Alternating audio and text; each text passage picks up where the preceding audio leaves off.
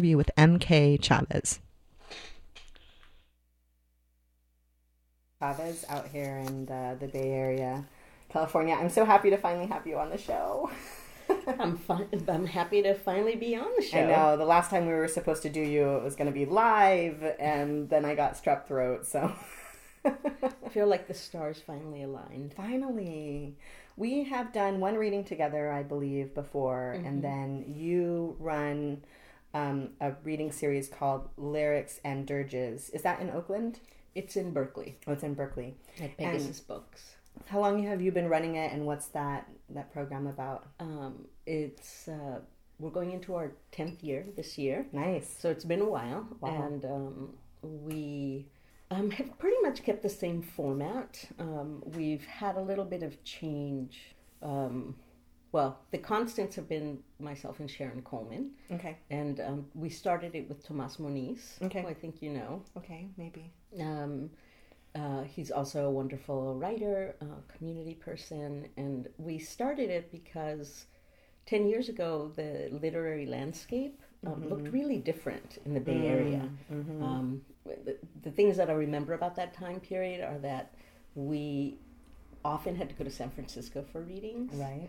And readings were um, wider and mm-hmm. they were um, mostly men. Mm-hmm. And we were really interested in creating some space for people who fall outside of those two categories, those limiting categories. Mm-hmm.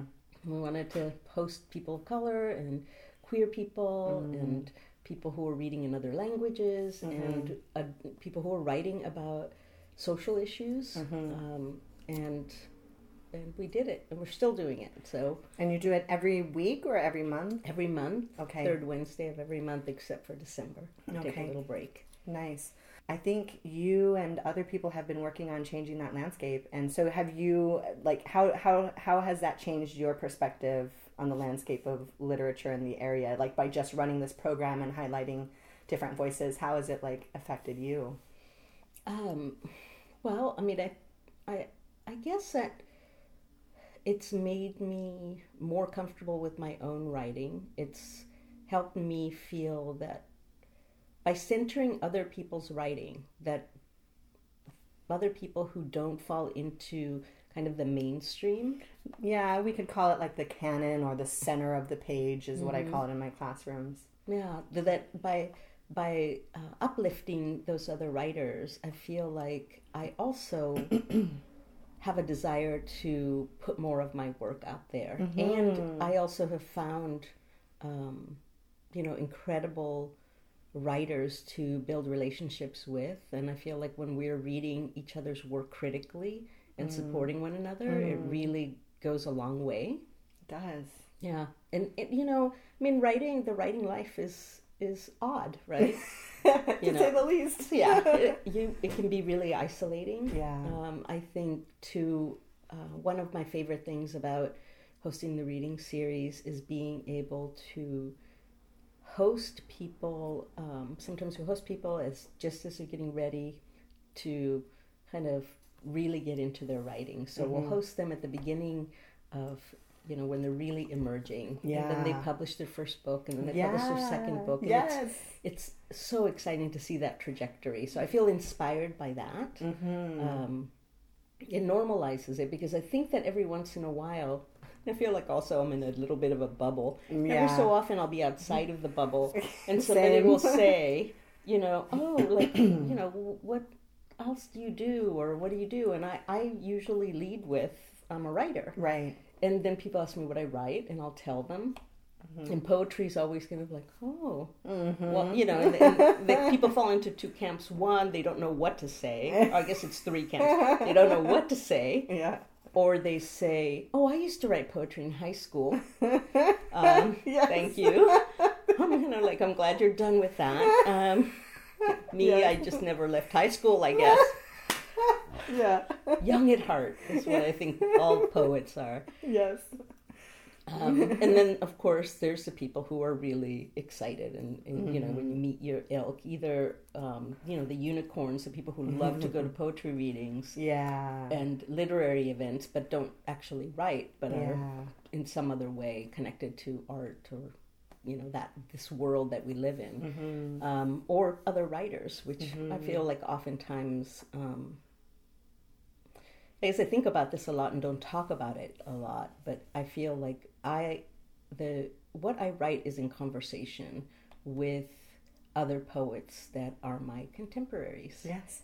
You know, I'm responding to it. So, um, one, I guess Lyrics and Dirges creates um, a specific time and place. Like, no matter how busy I get, I am once a month, I'm going to be in this room and I'm going to be hearing the work of these other writers. Yeah.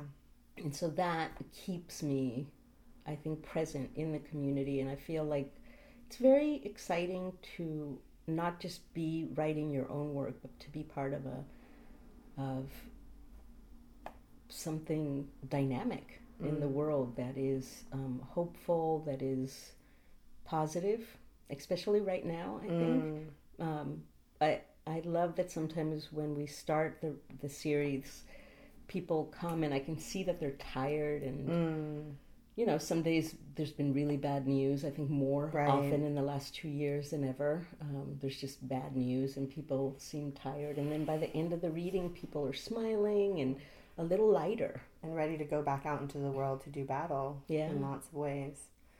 Yeah, absolutely. I think um, I almost cried when you were talking about it because it made me think of my students. In particular, I have a student um, at uh, CSU Monterey Bay, and uh, she's been helping me for a while.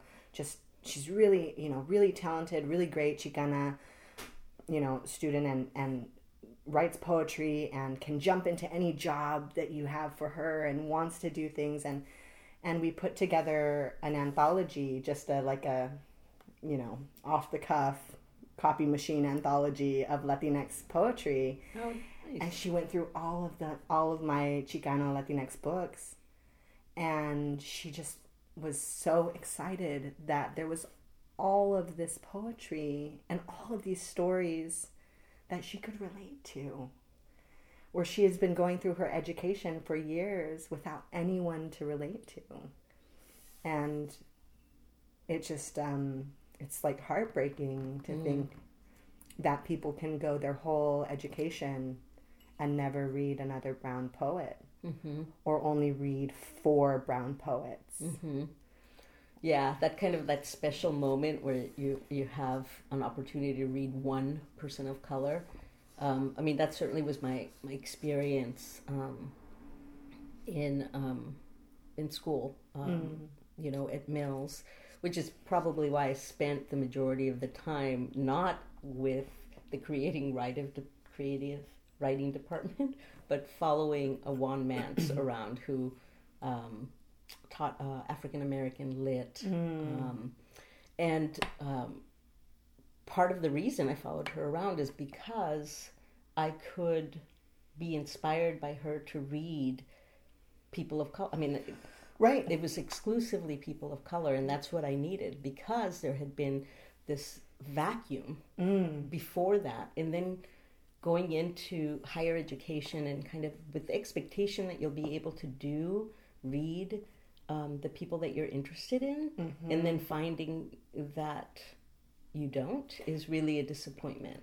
And that you know, it's not to say that I mean I you know really can geek out on Gertrude Stein. I mean, I, and I Me want too. to. I love you know? Robinson Jeffers, admittedly. you know and i'm like i love it you know it's kind of like yeah please Yeah. let's geek out on that let's read anne carson i yeah, you know all of yeah, it Jane Boy, yeah, all that, But- yeah, but i also But you know i want to read um, more than one person of color because I, Yes. feel like that is from each era or whatever they they do in the Mm-hmm. anthologies.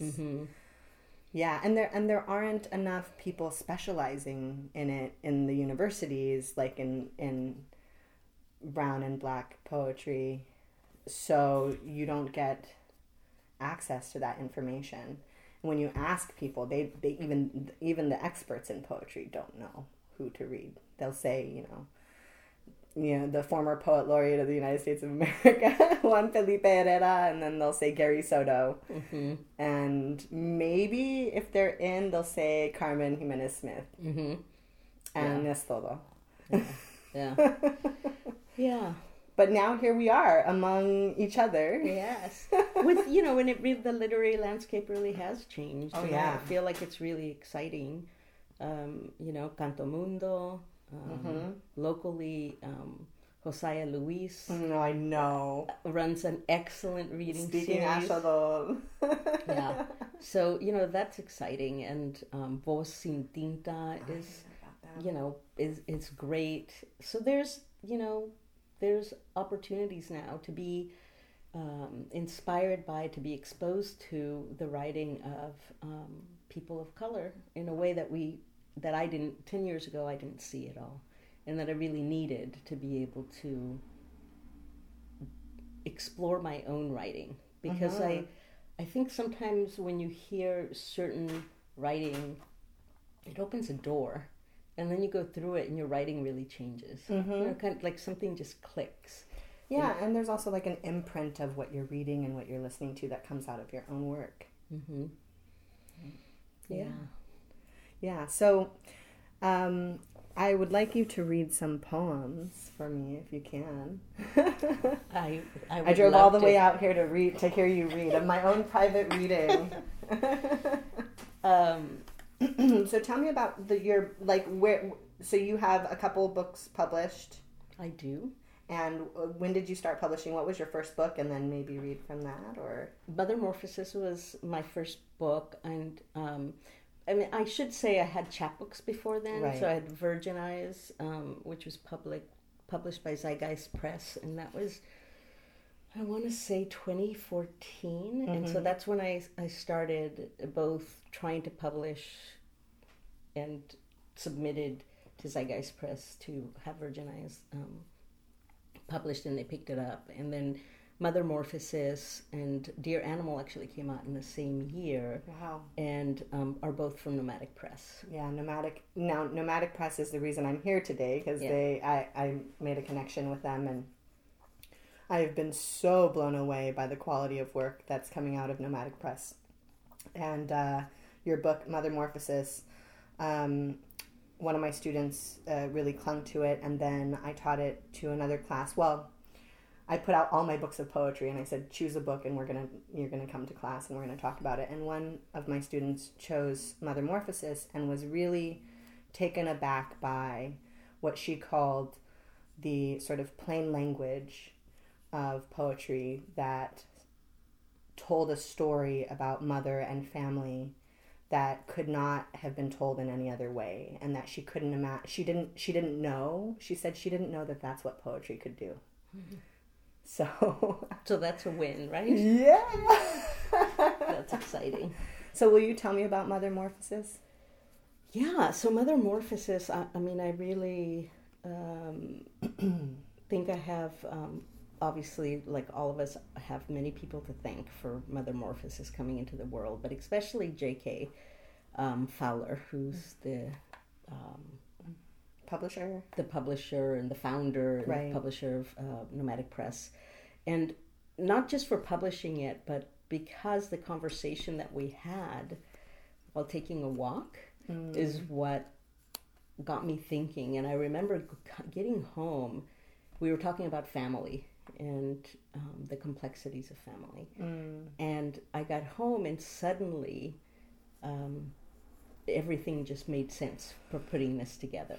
And a bunch of poems came out of that. So uh, there are definitely some poem, poems that are older in this book, but there's also a lot of fresh writing that went into this little book, um, which was a little shocking because it all happened really fast. I had a, a short turnaround to send in the manuscript, and um, then it seemed like suddenly I was at the release party, and and I was I remember standing in the doorway and thinking, oh wait a minute.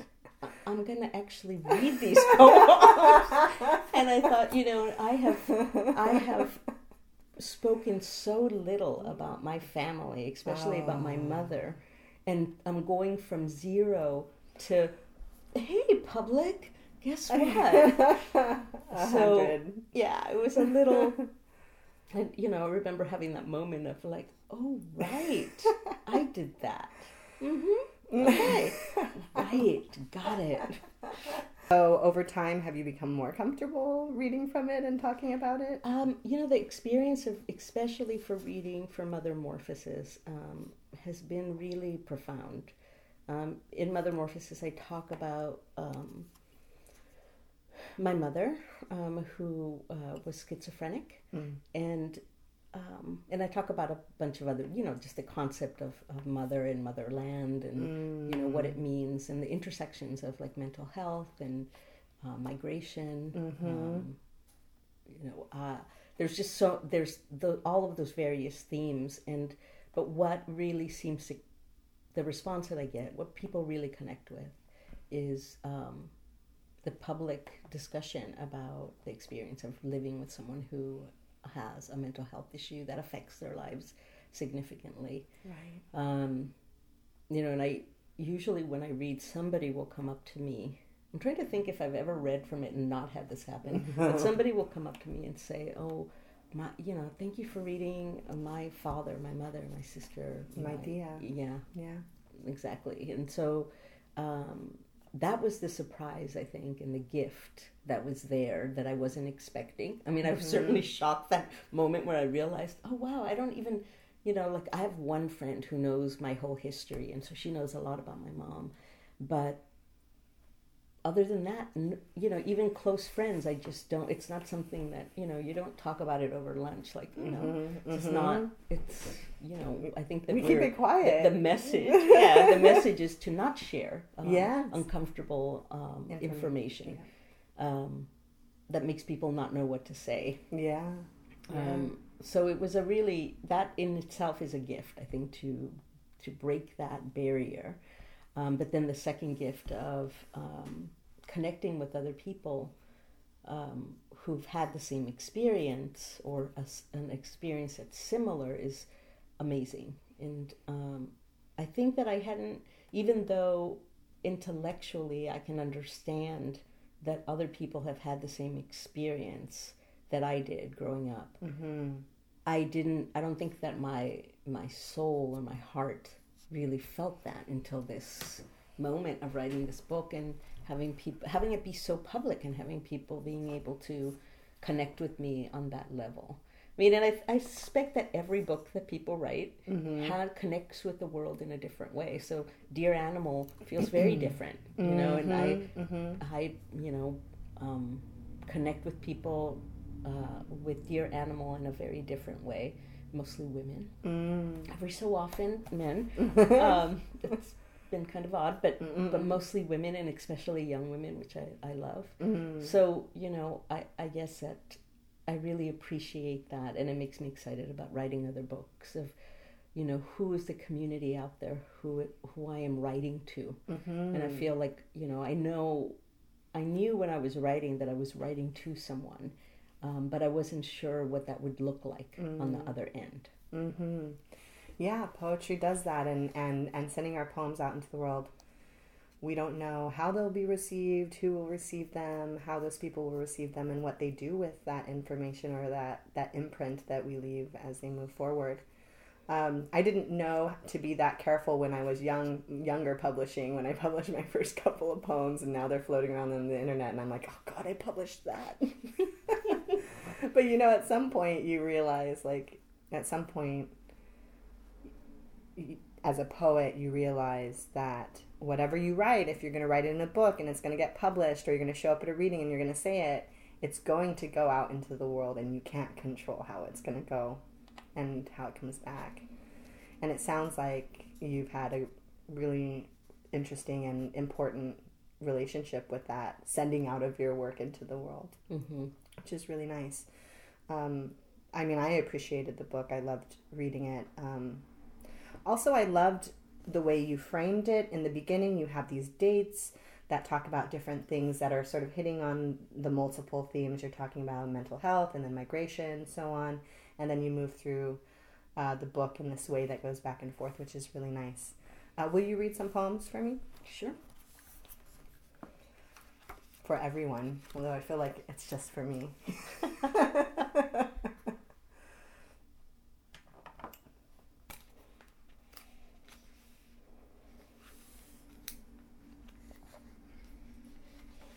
I think I am going to go ahead and just start with uh, Mother of the Forest. Okay. Jump right in.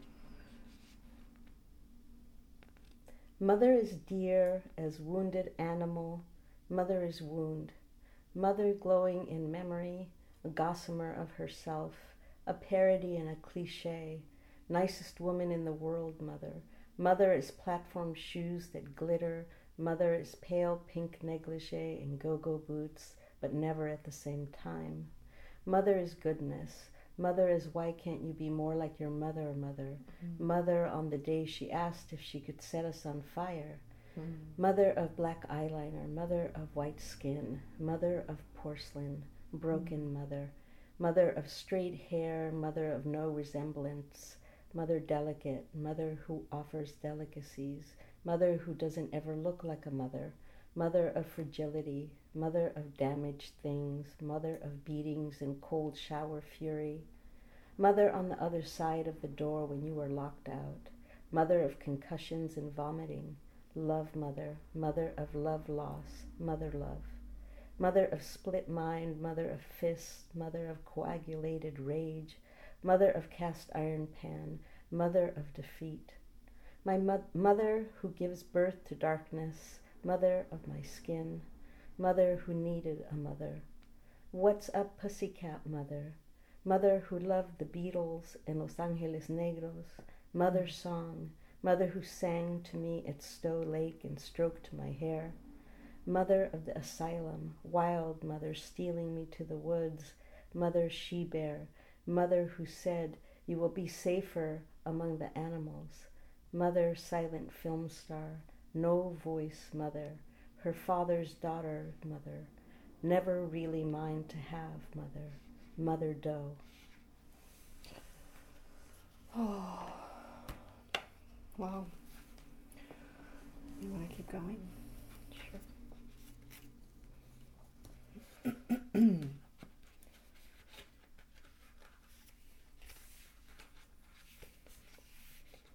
Brainstorm. Floating face down on the floor, institution of doors that lock go clickety clap. Everything bows to schizophrenia.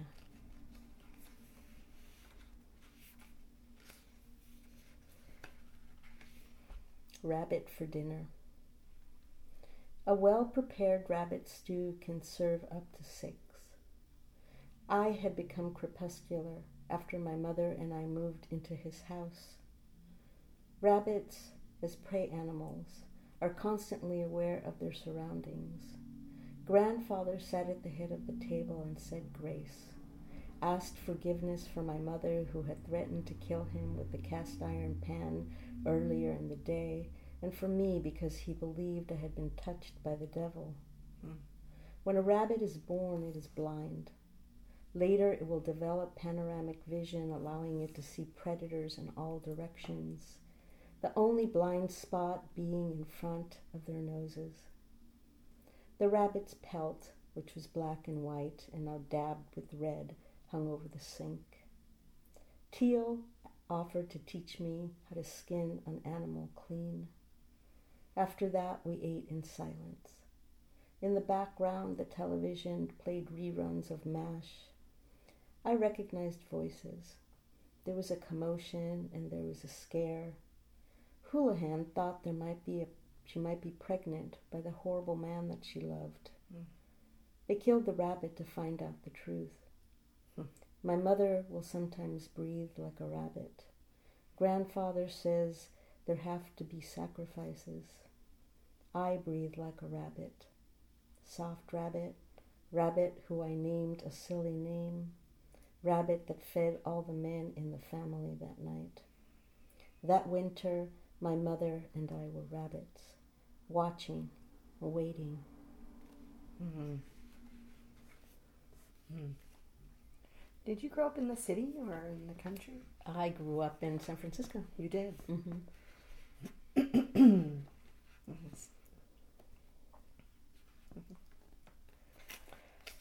You have a couple more? Yes.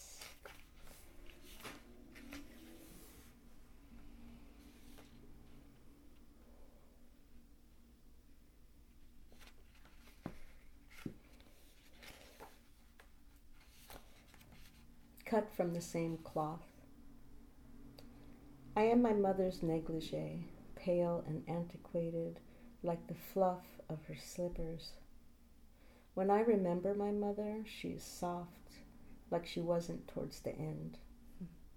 I picture her at the, at the San Francisco Zoo in a mini dress and platforms precarious. I held her hand in the lion's house, and father wanted to stay to watch the feeding, and she could not. I held her hand tightly, because if I held it tight enough, I thought I might become part of her, and then neither of us would have to be so alone. Mm-hmm.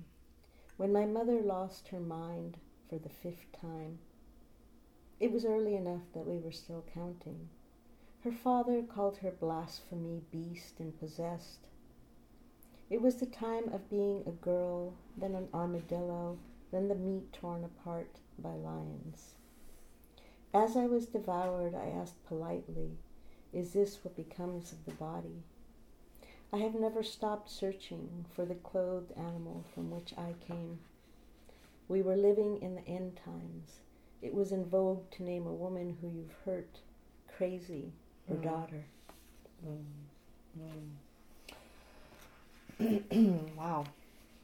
So you grew up in San Francisco. Did you raise your children there? No, I raised my children in Oakland. you did. I did.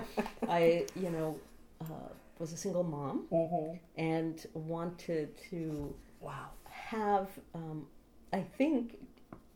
Uh, so strangely I wanted to recreate um, what I wish I had had. Mm. Like so, you know, what I had, but good.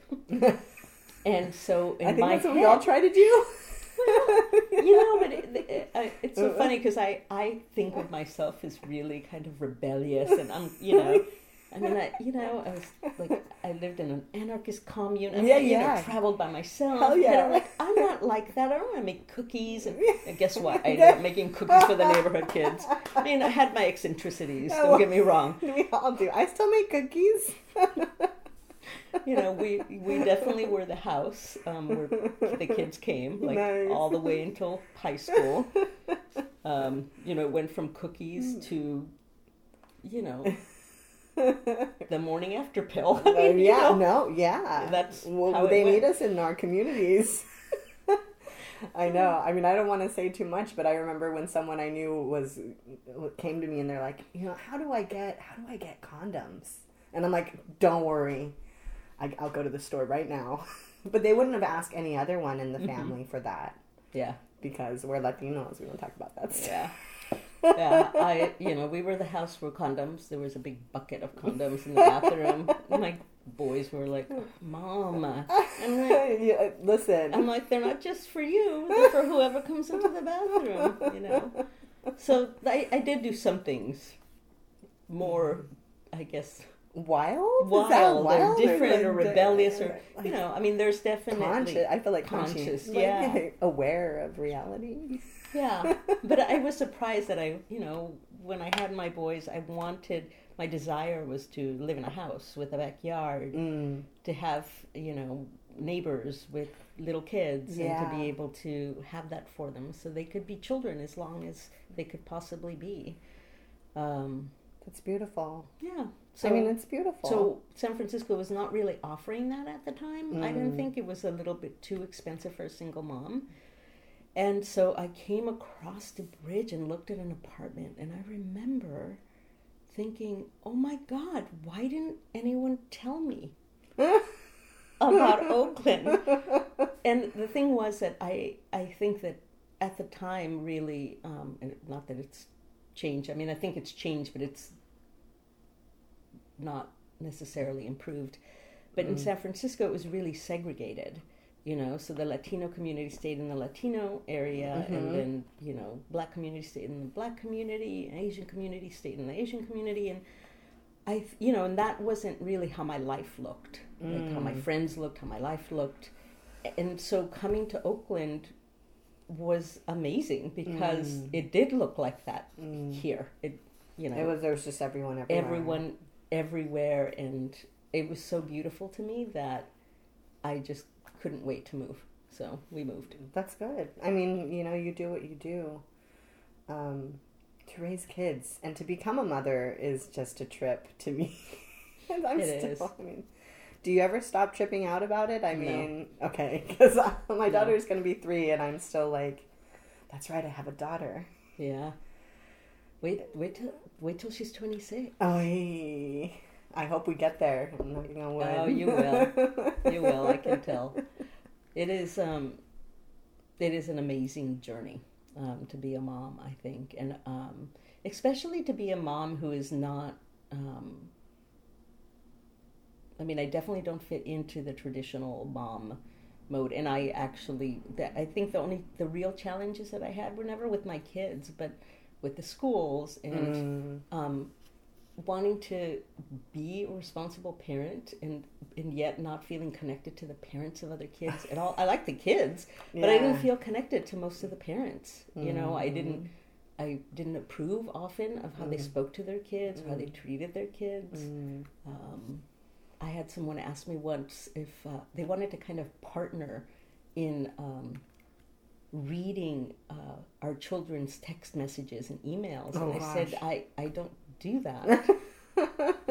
and I was I was just you know, and they were like, "You don't?" And I said, "No, I would never do that." And we're like, "Why not?" And I said, "Well." I would like to keep their trust because if I don't have their trust, I'm lost yeah. then I'll know nothing, you know. Yeah. Yeah, Yeah. absolutely. And then then I won't be able to help them if they don't trust me. That's it. Yeah. Um, so yeah, No, I, I hear that for sure. I, I I'm I am lucky to be uh, in my role in our family. I'm more of if you want to talk about traditional roles, I'm more of the father figure because I'm out and about all the time. My husband stays home with the baby, and I always ask him, "Don't you want to join like mom groups or their dad groups, or you want to go do?" Because that's what people do now. They like play dates. I thought you just show up at someone's house with your kids. Is that a play date? and so my husband's like, nah, I don't, I don't need to go to any mom groups or anything like that. He just takes her to the park and to her little classes and stuff like that. And, um, but when I was trying to be a stay-at-home mom and I tried for six months, I, I couldn't do it. It wasn't for me. It wasn't. I couldn't stay at home. I felt like a wild animal in a cage. so my husband took over, um, which was really nice, and the roles work for us and uh, it's nice it's nice to raise a child when it's nice to raise kids in a space that you feel comfortable in both as an individual as a woman mm-hmm. i don't identify as mom all the time only when like my daughter's around then i'm mom but Mhm. everywhere else in the world i don't identify as mom Mm-hmm. and so it's always like one of those things that i'm trying to figure out in the Mhm. world so it's anyway yeah. No, I completely agree. I had the same experience of um, not feeling um, at home with that identity because the traditional identity of mother is so all-consuming. Like, you know, you're just mother. yeah And you know, and that's not to say that people who want to take on that role and who love that role, I'm Mm. kind of like that's fantastic yeah if that's what you want. But I am all of these other things, yeah and that is that is my that is my role is be you know having these different compartments of my life and not having them um, not having them identified through something else yes you know like i when i'm being a writer i want to be a writer and i don't want you to ask me how it is to be a, uh, a writer who's a mother mm. you know i Mm. mean there are appropriate times for that did the lights did the lights just go out? yes okay. All over town or just i don't know we'll have to finish our interview by candlelight exciting really exciting. Wow. we broke the electricity And then have you done fellowships or residencies as well? i have Tell me about those. Like what you've done. um, Mostly because I'm curious. I've never done any. Uh, so most recently, um, I did Hedgebrook, Mm-hmm. um, which was wonderful, and I think, um, think every woman writer should go to Hedgebrook. It's a really amazing experience. They really take care of you. They um, practice something called radical hospitality, and so you know Hmm. That which- sounds great. it's, it's really funny because I had a little bit of a hard time with it at first. So you you have a cottage; it's all by yourself. You have your writing area, which is on the bottom floor, a little a little uh, stove that um, you can use for um, you know to have a fire and to heat your space, and then upstairs you have your bedroom, and um, all contained, beautiful. Wow. Um, I was in the cottage that was the furthest out, so Mm-hmm. more, the, the one that was most into the forest. So I love the that. most isolated. Yes, Yeah. I loved it. Um, And where is where is Hedgebrook? It's in um, on Whidbey Island, Washington. Washington. Okay. Yeah. I'm like imagining Maine or New Hampshire, but it's West Coast. Yeah. Nice. So yeah, I drove there. Uh, so I, I drove my car onto the ferry, which of course I loved, and then drove. You know, which of course meant that I took way too many books with me. But that's fine. I did a lot of reading, um, and I was there for five weeks, and um, you can go for shorter times, longer times, but um, it was pretty amazing to be there for that long. And Five weeks is a long time. so you're by, all, all day you're by yourself and then you go to dinner with the other writers that are there. So there's several other cottages. And you're served uh, your meal. Mm-hmm. and um, you sit together and eat. And you, you're not allowed to do anything. Like you you know they come and they collect the plates from you there's wow. dessert every night which is really I, I was kind of like okay now this dessert every night This sounds like heaven. Yeah. It was really lovely and um, so i would highly recommend hedgebrook i mean, it's a wonderful place and um, in the morning when i would uh, start writing the deer would come by which i loved so it's see that that was like my television Mm. Would be like looking out and the deer would come by and they were kind of like oh she's writing whatever Ah, We're just gonna go eat some berries. wow. Wow. And then others? I've also done um, a residency in Willits, and that was really different. I was living with two other artists. Um, so, um, and I was there with a filmmaker and a textile artist, and uh, it was a beautiful house. We were there for two months Wow. and uh, less there's no hands on you just kind of are introduced to the house and told where everything is and then you're kind of self-sufficient Wow. and uh, you get a stipend which is really lovely Nice. um, i'm trying to think of what other residency i've been to I, you know i've done um, i've been to canto mundo Okay, so is- that's the one I want to hear about. Oh, Canto Mundo is amazing. Um, so Canto Mundo is all Latinx writers, um, poets actually, and um, it's really I think the part that's the coolest part is that it's multi-year. So once you get in, you go.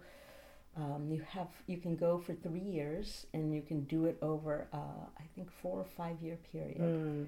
and um, so you get to build some community Nice. and um, yeah, you go for a week, and uh, it's dorms, dorm style. So there's a little Mm. a- adjustment for me. I was kind of like mm, dorm style, but it's fine.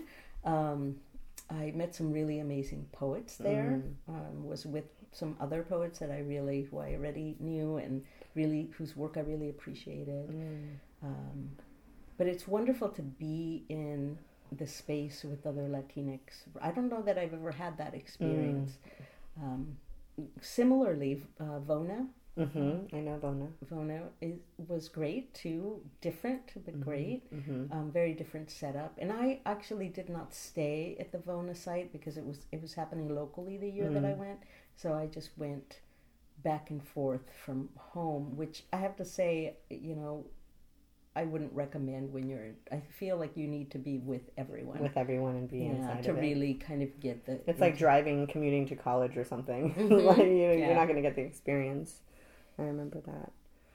Um, yeah, I, I just I ask because you know I, as as a woman of color writer, Latina writer, like oftentimes you don't. One of the other things that's pro- problematic about the landscape of poetry being very much center of the page and all of the information being very uh, uh, certain demographics is that you often don't get information about what else is out there for you as a poet or as a writer. hmm And um, I always knew there were fellowships and I always knew there were residencies, but I, I didn't think they were for me, you Mhm. know, for all those years. And then suddenly, as I've been doing the radio show, I've been interviewing a lot of poets who have been doing a lot of these residencies.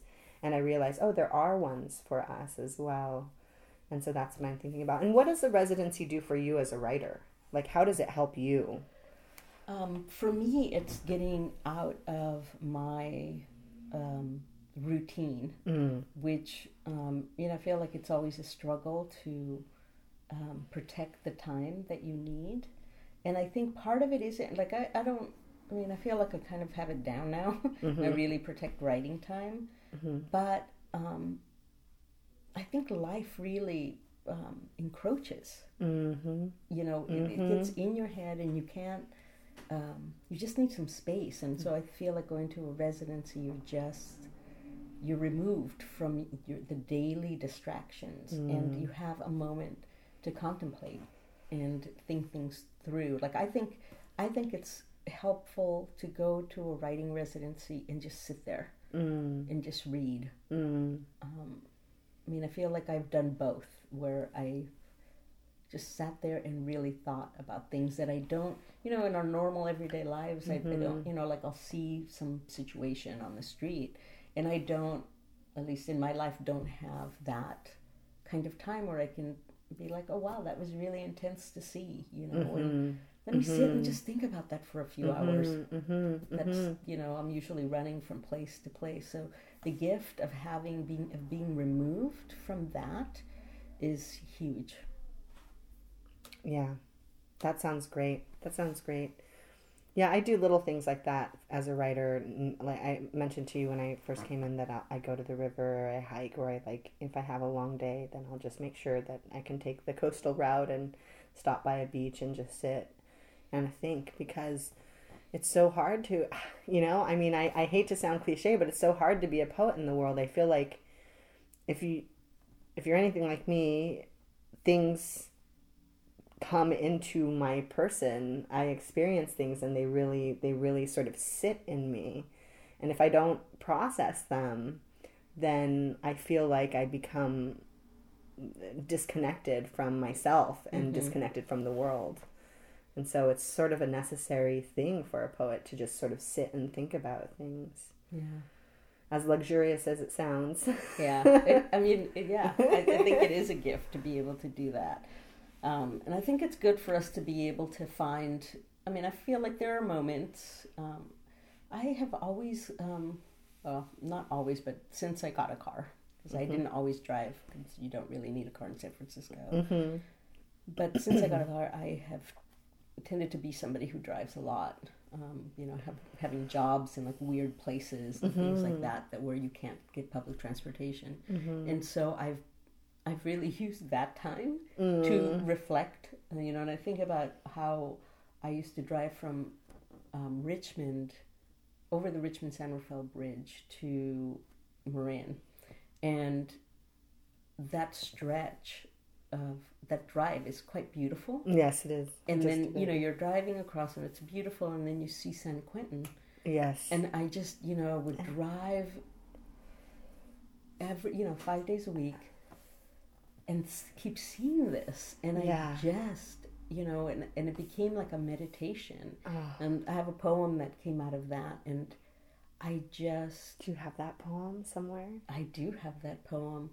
Um, I do have that poem, and it's I can read it to you. But it, you know, and it, it became it's funny because that that poem was born out of so much thought, and it's the, one of my tiniest. yes, poems. tell me your tiny poem from so much thought. This is amazing. but it was it was also a really deep.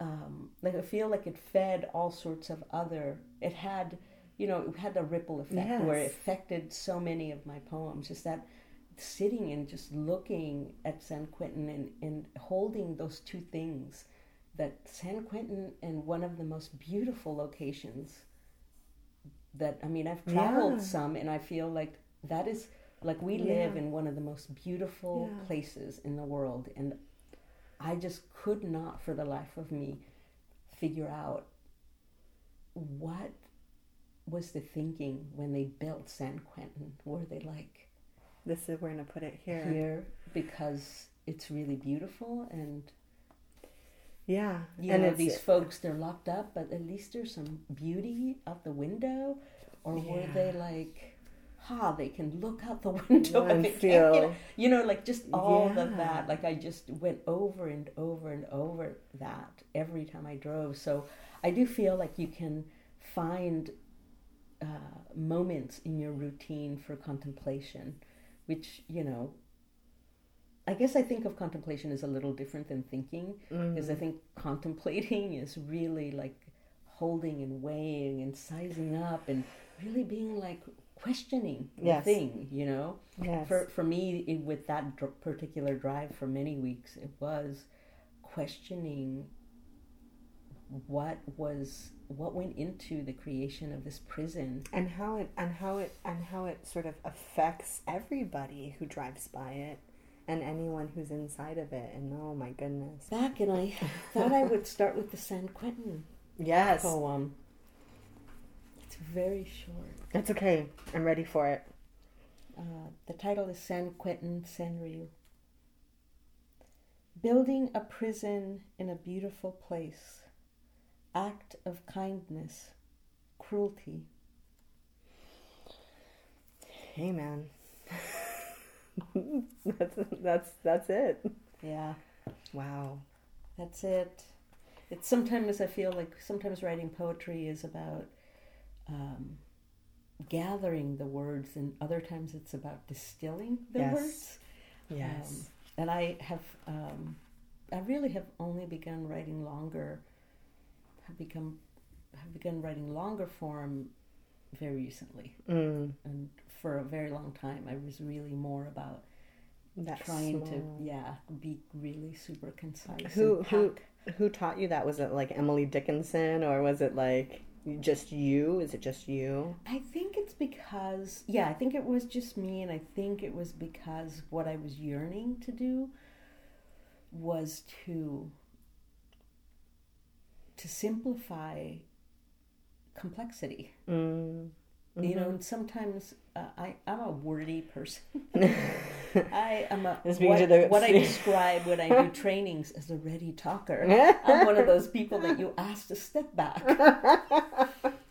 Not always, but hey it, I'm I'm very right quiet in certain situations. I'm like very quiet in certain situations, but but as a, in a nat my natural state is more. yeah You me know. too So um, I think that the desire to um, be concise and to distill and reduce something, a complex something, into something small that captures it all is was fascinating to me. And yes, whenever I would come across um, writers who were writing in very in short form, I was fascinated um, by what they were doing. Um, I've always been fascinated by how your whole world can be upturned by a few lines. Yes. or how you can feel seen or vindicated or you can feel suddenly that you're connected by just a handful of words. It's yeah. Yeah i like it. Yeah. Yeah great. Um okay. Uh, would you like You're listening to KKUP Cupertino 91.5 FM here in the Bay Area and beyond the Bay at kkup.org, where we stream live all the time. Uh, this is Poetry Radio. KKUP Cupertino 91.5 FM is non commercial radio staffed completely by volunteers and supported 100% by our listeners. We have provided an alternate source for music and information not readily available on other stations for over 40 years. By maintaining a separation from corporate backing, underwriting, or any other source of funding that might, might place demands on our programming, we're free to entertain and educate the listening community in a unique way. Every day we offer music ranging from comical to classical, reggae to barbershop, new age to oldies, and not to mention our amazing poetry radio show. If you find this station worth supporting, please become a member. You can do that online or you can give me a call here at the studio at 408 260 2999 or 831 480 1999. I'm going to get back to MK Chavez. Here we go I'd like to hear more from Dear Animal? Yes, please. More from Dear Animal, and then and then we'll move into your favorite poems. Great. um, I wanted to say that Dear Animal is really different than Mother Morphosis, okay. um, both in subject matter, but also um, just tone, feel. Mm-hmm. Are very different. we'll start here because I feel like this is illustrates how different it is. In passing, I mentioned researching the history of female genitalia for two years. Mm. While in bed with the now dispatched lover, I say, a French engineer was hired to deal with the scourge of sexually transmitted disease in Paris. The engineer's qualifications? The design of the Paris sewer system. We're naked in bed. He laughs and says, Well, it sort of makes sense, don't you think? The father of the sewer system lined up women of all backgrounds to prove his, his hypothesis. Mm. Prostitutes were to blame. Mm. Poor sewer maker spent three weeks in bed, so depressed after lifting hundreds of skirts, he found that a virgin vagina looks pretty much the same as a well traveled vagina. Mm. Engineer sewer maker could not be deterred. He developed a new hypothesis. All vaginas are guilty. A vagina is a muscle much like a mouth. It has so much to say. Hmm. Nice. Will you read one more from that book? Sure. Please. Um, you know, maybe I'll read you two short ones. Yeah. How's that sound? Yes. All right. There's a reason poems work live in different books. I think. Oh yeah. There's really a reason for it. I mean, these they're like they're different related. lives. Yeah, totally. like cousins, though. You know. yeah. Um, you won't find this poem in the table of contents because it actually opens the book. Okay it's like an incantation. And when I started reading, so I completed this manuscript and then didn't submit it for a very long time. But once it was completed, I, I started for a while, I started all of my readings um, with this incantation. Artemis. Come ride my ovarian horns down with the captive clitori. Be free and speak my grisly bare lips. Mm. hmm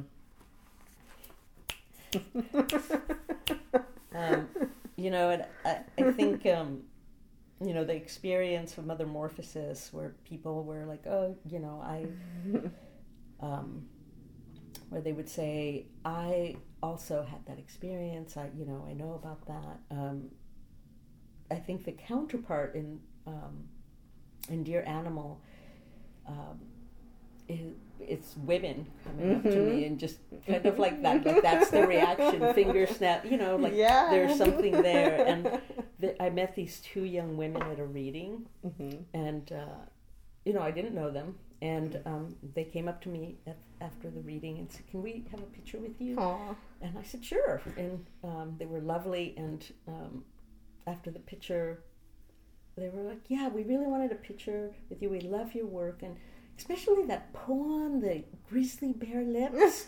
we sign all of our messages to each other, Grizzly Bear Lips." and you know, I was just kind of like, oh, I can die now. Like that's so, that's so perfect. that is amazing, Grizzly Mouse. Oh, thank you, world. Thank you for the. You know, There should be a gift for that. This is so good. You know, I'm like, oh, uh, okay, my work here is done. All right.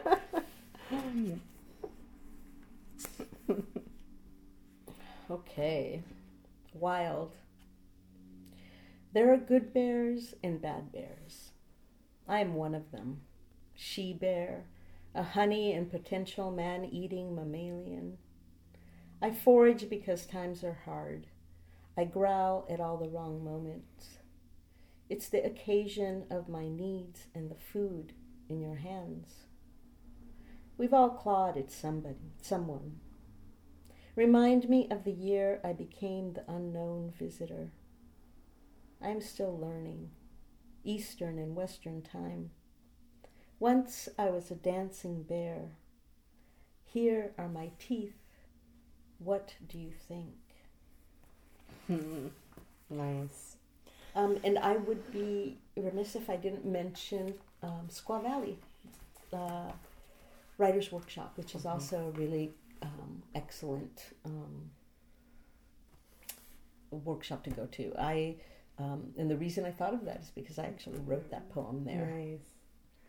And then, um, and then you'll finish with a poem written by someone else that you like. Yes. So um, I had selected two, but Okay. we can I can just give you one. You can give me two. Okay, great. So um, I selected this by um, it's written by uh, Tim Donnelly, and Tim Donnelly is a friend. I think Tim Donnelly um, I've gotten to know over the years. He's um, a writer, local writer, and I met him at a reading series that was happening at Pegasus Books. Mm-hmm. And uh, he had me read a long time ago, and I've since gotten to know him. Mm. And the reason I selected this poem is because I feel like some poems are just pure joy, Mm. and This that's is- how I feel about this poem. These are my dumb socks. I'm dancing with the yellow plastic danger tape, floating in the parade.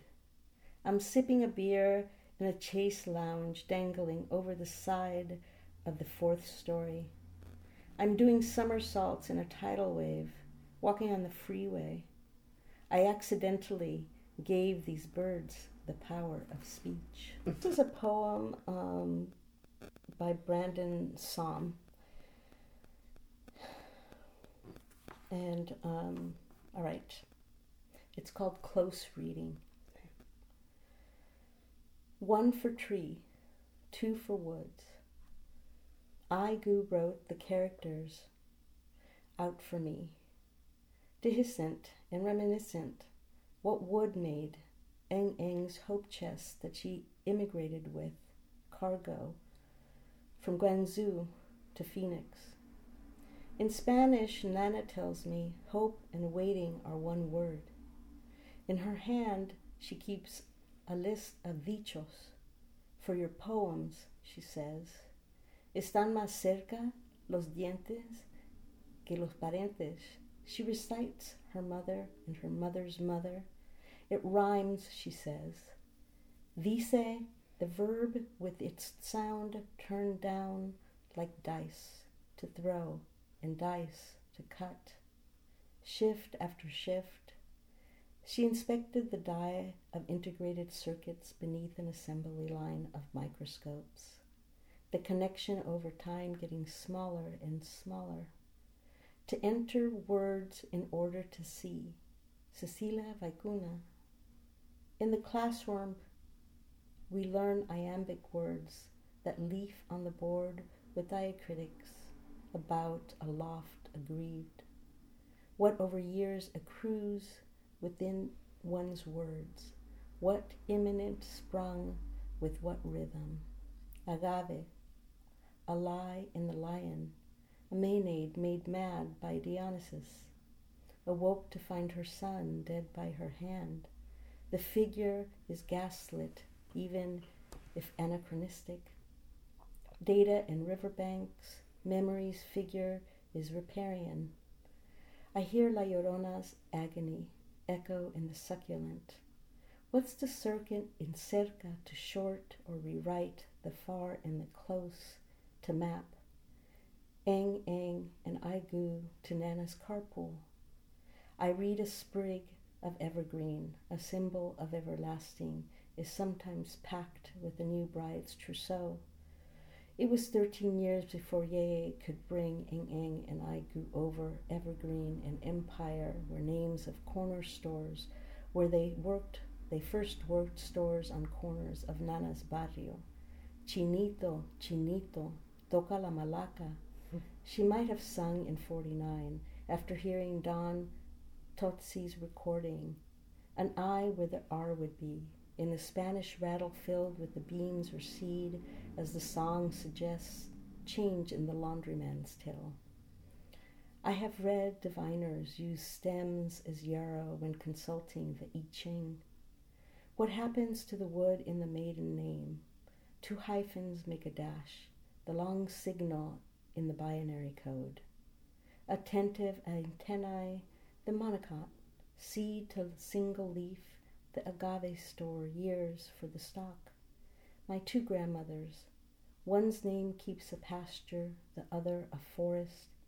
If they spoke to one another, it was with short, forced words, like the first strokes when sighing, trying to set the teeth into the grain. Wow. Thank you for being on the show and thank you for your time. And um, I really appreciate this. Thank you. Love being on the show and love your work and love you. Thanks.